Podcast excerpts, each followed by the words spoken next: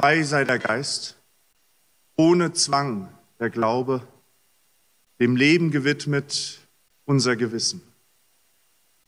Um zu leben in Freiheit und mit Aufrichtigkeit, um zu handeln mit Vernunft und mit Herz, um zu glauben und zu denken für ein Morgen, das wir im Heute erbauen. Es ist die tiefe Liebe zum Leben selbst, die uns Kraft spendet, weil wir um die Einmaligkeit des Daseins wissen.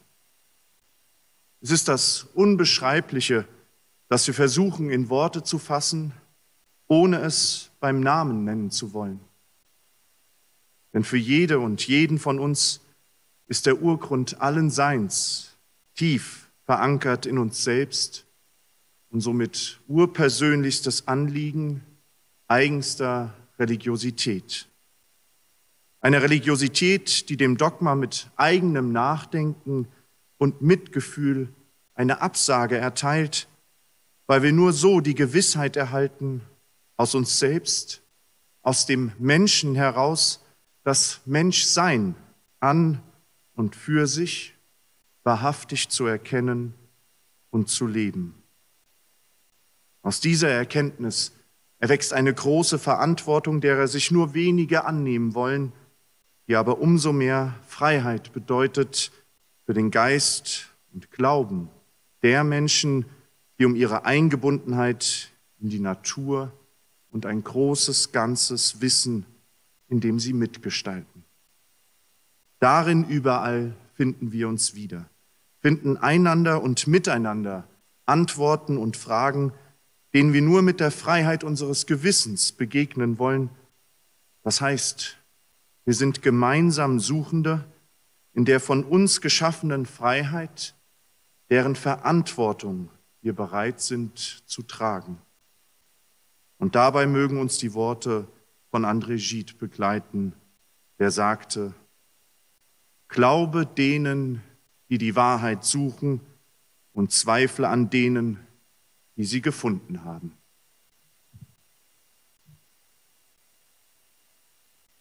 Mit diesen Besinnungsworten begrüße ich Sie alle hier am Schillerplatz und auch alle, die uns heute wieder via Livestream zuschauen. Ich begrüße diesen wunderbaren Frühlingsanfang, der uns Sonne und Wärme verspricht, in Zeiten, in denen wir immer mehr ins Grübeln geraten, wie es mit einer Pandemie bei uns im Land, aber auch weltweit weitergehen soll, während gleichzeitig Machtmissbrauch und Intrigen, Faschismus und Rassismus scheinen zu gedeihen während Ratlosigkeit auf Wut, ja schwindende Geduld auf blinden Aktionismus treffen. All dies lädt zum Grübeln darüber ein, aber auch zum Sinieren über einen selbst. So wollen wir die heutige Weihstunde dem Grübeln widmen und zum Eingang Worte von Giordano Bruno hören unter dem Titel Sonett zum Lobe des Esels. O heilges Eseltum, o heilige Ignoranz, o heilige Dummheit, heilige Frömmelei, dir schafft die Seligkeit ein Eselschwanz, doch Wissenschaft gilt dir als Teufelei. Was frommt es auch, der fernen Sterne Glanz, zu prüfen oder in der Bücherei, zu grübeln über der Planeten Tanz, das Denken bricht ja nur den Kopf entzwei. Was nützt euch Denkern, alles spekulieren, ihr trinkt nicht in das Herz der Mücke ein, und möchtet Mond und Sonne visitieren, vergeblich sucht ihr stets der weisen Stein. Kniet lieber hin und faltet fromm die Hände, denn die Vernunft ist eine Satansdirne. Drum betet, dass Gott euch den Frieden sende, der Sonderzweifel wohnt im frommen Eselhirne.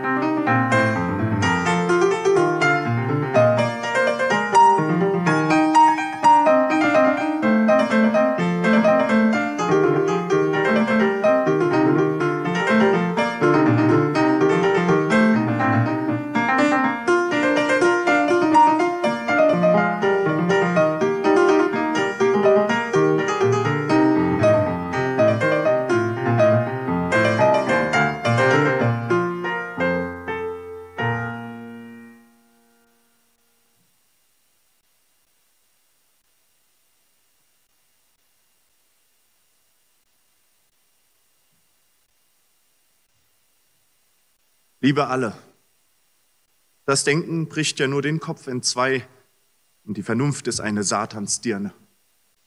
Gründe für einen frommen Glauben an einen autoritären Gott oder, wie dieser Tage auch üblicher, an Verschwörungstheorien, die Herr Bruno in aller Ironie hervorhebt und die meiner Meinung nach auch gut verstehen lassen, warum wir Freireligiösen keine Religionsgemeinschaft der Massen sind.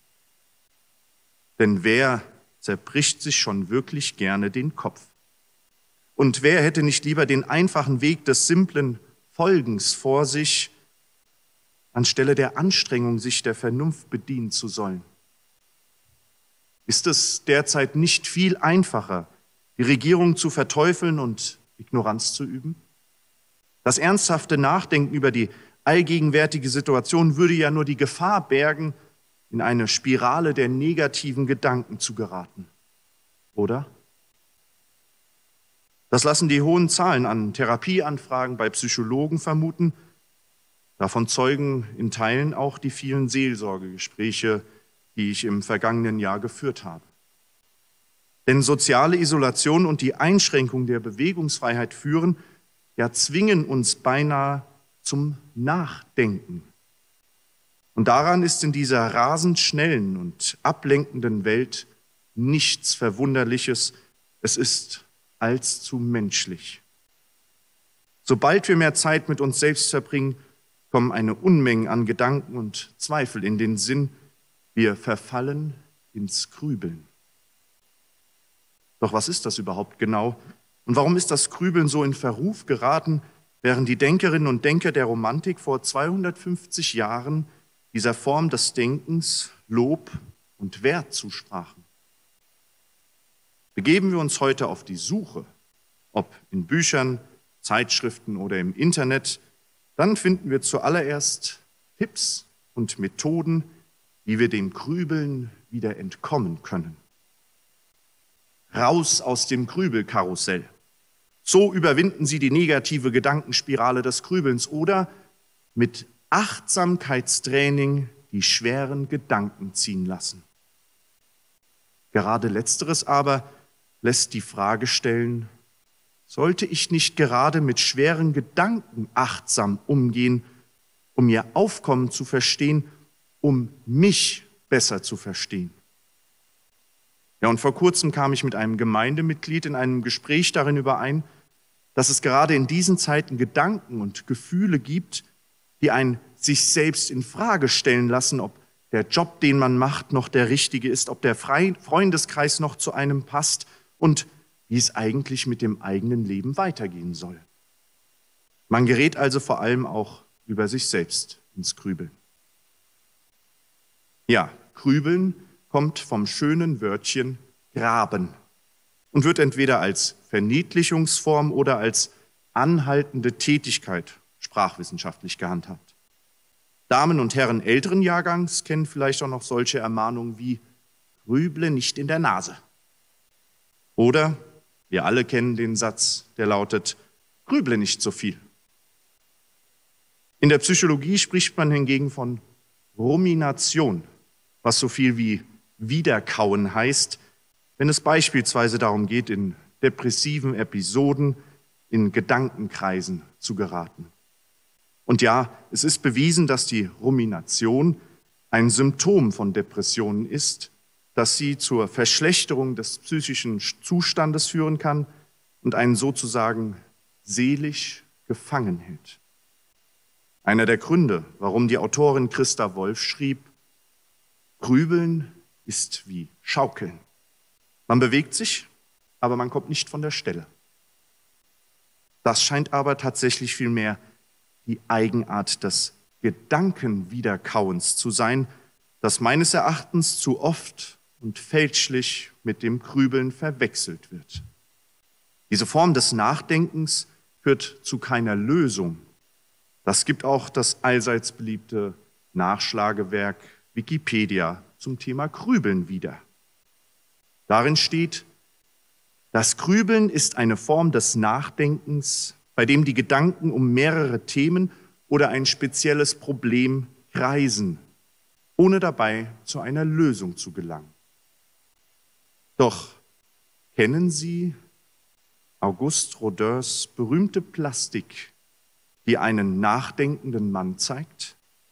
Wir blenden Ihnen das Bild einmal ein und die Anwesenden finden es auf der Rückseite Ihres Programms.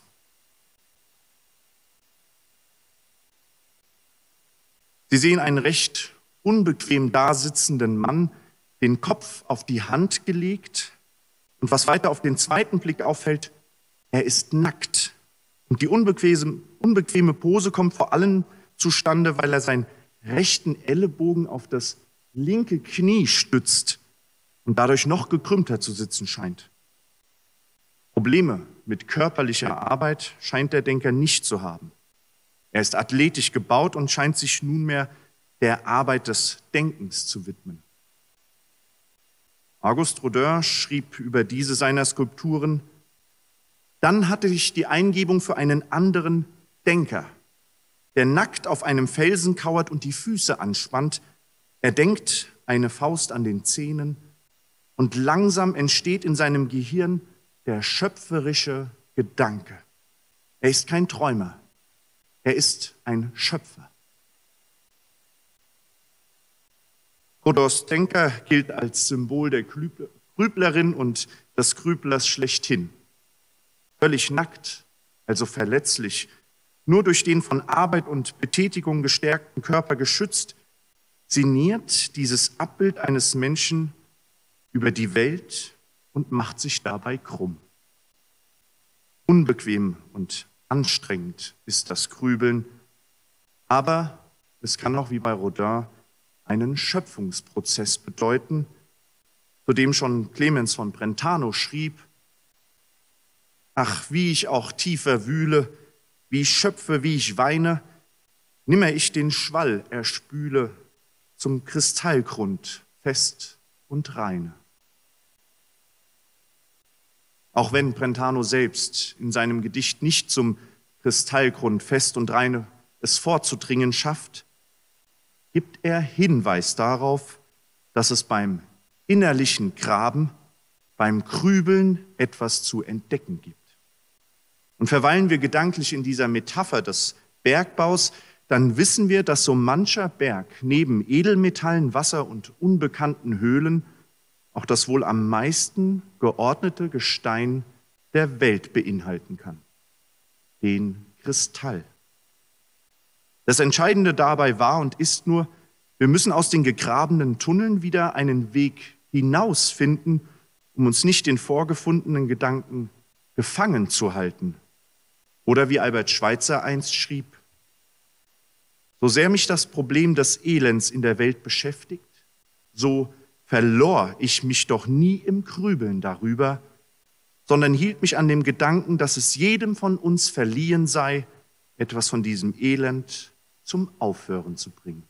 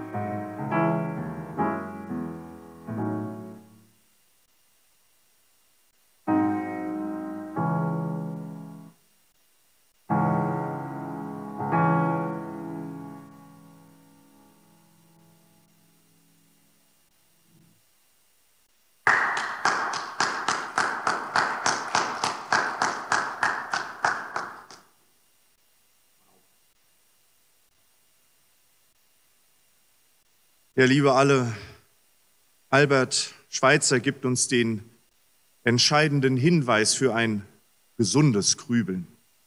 Sich nicht darin verlieren, aber sich dennoch ihm hingeben können, um Erkenntnis zu gewinnen.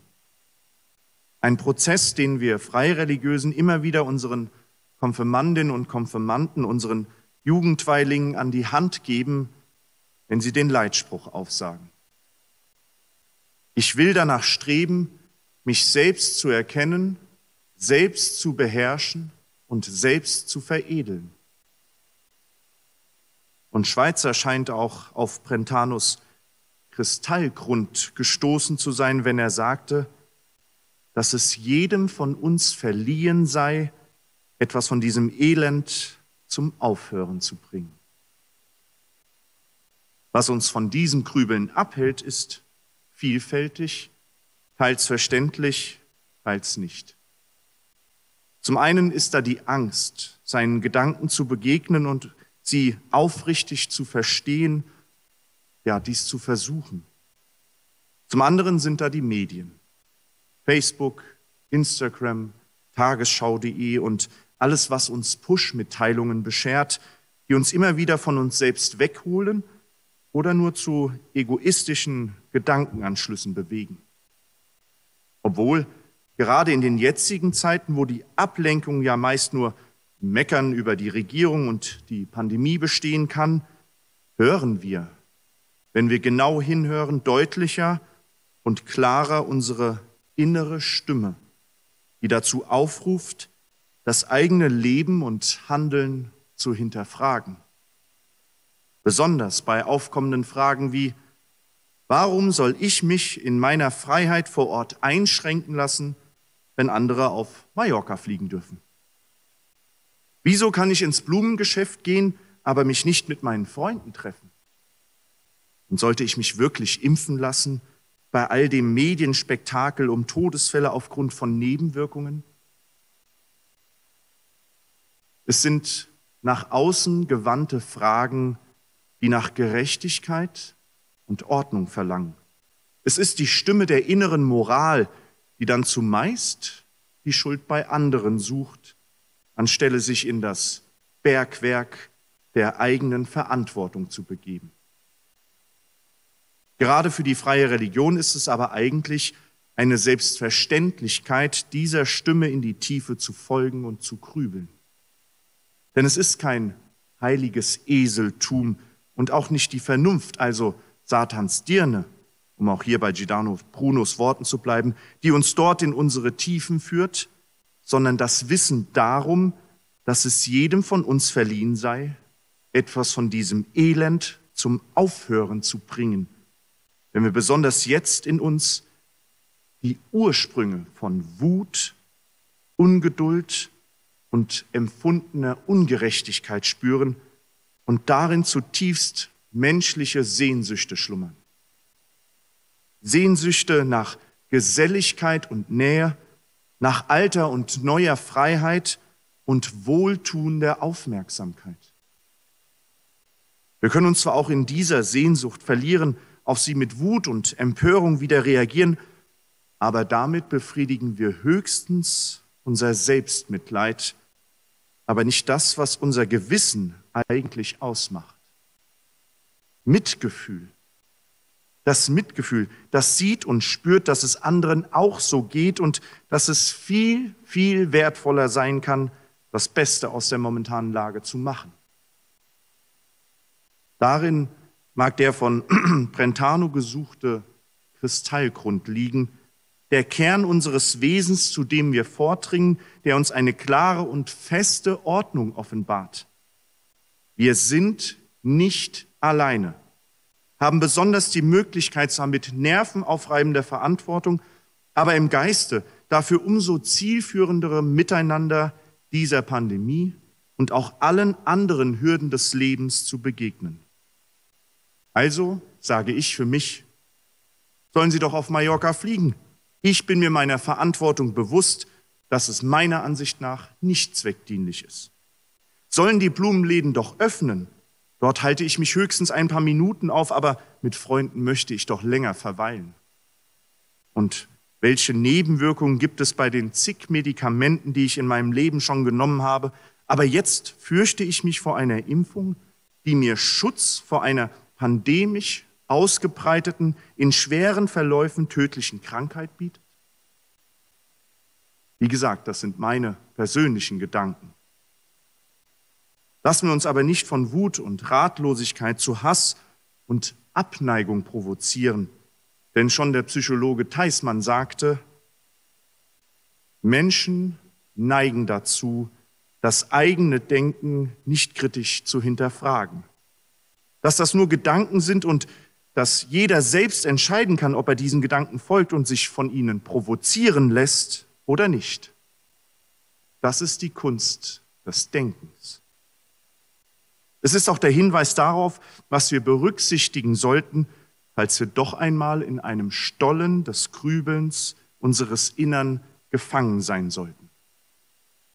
Wir haben den Weg dorthin gefunden, und können ihn dementsprechend auch wieder herausfinden. Und wenn es wirklich schwierig ist, können wir auf die Unterstützung anderer bauen, die zu uns hinabsteigen, weil sie, wie wir alle, um des Grübelns Tiefen wissen können, aber auch dessen schöpferische Bedeutung, sich selbst neu zu erkennen und zu veredeln. Und wenn wir uns Rodins Denker noch einmal genau anschauen, können wir erkennen, dass wir alle genauso immer wieder da sitzen, nackt und verletzlich in Gedanken vertieft darüber, was und wie uns und die Welt beschäftigt, was uns und sie ausmacht. Passend dazu sollten wir aber noch wissen, Rodeurs Denker ist ursprünglich Teil eines wesentlich größeren Kunstwerkes, des Höllentores, das den Eingang zum Kunsthaus in Zürich schmückt. Auch das finden Sie auf der Rückseite des Programms und wir blenden es auch gerade ein. Es zeigt den Denker über Dante Alighieri's Inferno, den Höllenkreisen aus der göttlichen Komödie, wie er sich den Fragen seines Gewissens mit dem Wissen um die Hölle stellt und eine oder einen konstruktiven, guten Umgang mit sich und der Welt sucht. Da wir Freireligiösen keinerlei Furcht vor solch einem Ort der Abrechnung haben und haben müssen, kann uns das Grübeln umso sympathischer sein. Vor allem mit dem Wissen, dass unsere Hölle, wenn überhaupt, nur unser eigenes Gewissen sein kann, dem wir freiheitlich, aufrichtig und wahrhaftig im Dialog mit uns selbst begegnen. Denn so schrieb schon der römische Satiredichter Juvenal, das strengste Gericht ist das eigene Gewissen. Hier wird kein Schuldiger freigesprochen. In diesem Sinne möchte ich uns zum Grübeln ermutigen, um diese unsere Fähigkeiten des Denkens wieder als Tugend und Wert zu fördern. Ich möchte als, es als Möglichkeit des Denkens in Freiheit unseres Innersten verstehen, das sich der Vergangenheit verschreibt, um aus ihr zu lernen das sich der Gegenwart widmet, um im Hier und Jetzt Grundsteine zu legen, die eine Zukunft gestalten, in der wir zwar weiter grübeln dürfen, aber dabei in Tiefen angelangt sind, die den Kristallgrund Brentanus vielleicht erreicht haben. Den Urgrund, der uns alle verbindet. Menschsein mit Freiheit, in einer unüberschaubaren Welt, in der die Verantwortung auf dem Verständnis und dem Mitgefühl füreinander beruht. Ehrfurchtsempfindung vor der Vielfalt und Schönheit, die uns Religiosität bekunden lassen kann. Schließlich Einsicht und Zuversicht zugleich, erwachsend aus Denken und Glauben für den Wert der Einmalig und Einzigartigkeit des Seins.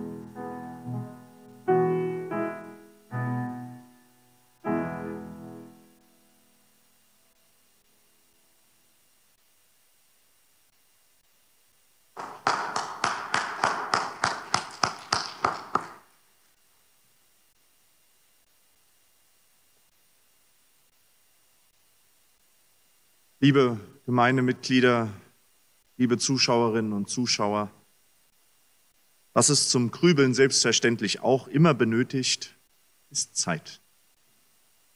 Aber nicht nur dafür, sondern auch für all die anderen schönen Dinge des Lebens ist es doch gerade die Zeit und ihre Gestaltung, unsere Entscheidungen in ihr, über die wir immer wieder auch ins Grübeln geraten. Deswegen lese ich Ihnen zum Schluss ein Gedicht aus Irland, das uns dazu anhalten mag, immer wieder die Zeit für die wichtigen Dinge des Lebens zu finden. Nimm dir Zeit zum Arbeiten. Das ist der Preis für den Erfolg. Nimm dir Zeit zum Nachdenken. Das ist die Quelle der Kraft. Nimm dir Zeit zum Spielen. Das ist das Geheimnis der Jugend. Nimm dir Zeit zum Lesen. Das ist das Fundament des Wissens. Nimm dir Zeit für die Andacht. Das wäscht den irdenen Staub von den Augen. Nimm dir Zeit für deine Freunde. Das ist die Quelle des Glücks. Nimm dir Zeit zum Lieben. Das ist das einzige Sakrament des Lebens. Nimm dir Zeit zum Träumen. Das zieht die Seele zu den Sternen hinauf. Nimm dir Zeit zum Lachen. Das ist die Erleichterung, welche die Bürde des Lebens tragen hilft. Und nimm dir Zeit zum Planen. Dann hast du auch Zeit für die ersten neun Dinge. Ach so, ja, wir laden Sie selbstverständlich zu einem neuen Versuch für ein Anschlussgespräch an die Weihestunde ein. Sie hier dürfen gerne da bleiben. Wir werden versuchen, mit dem Mikrofon so gut es geht herumzugehen. Und Sie finden über die Homepage einen Zugang zu einem Zoom-Meeting, über das wir dann uns hoffentlich auch digital austauschen können. Also, wir hören jetzt nochmal Ronald Fries und dann sehen wir uns hoffentlich ohne größere Probleme in Zoom. Dankeschön.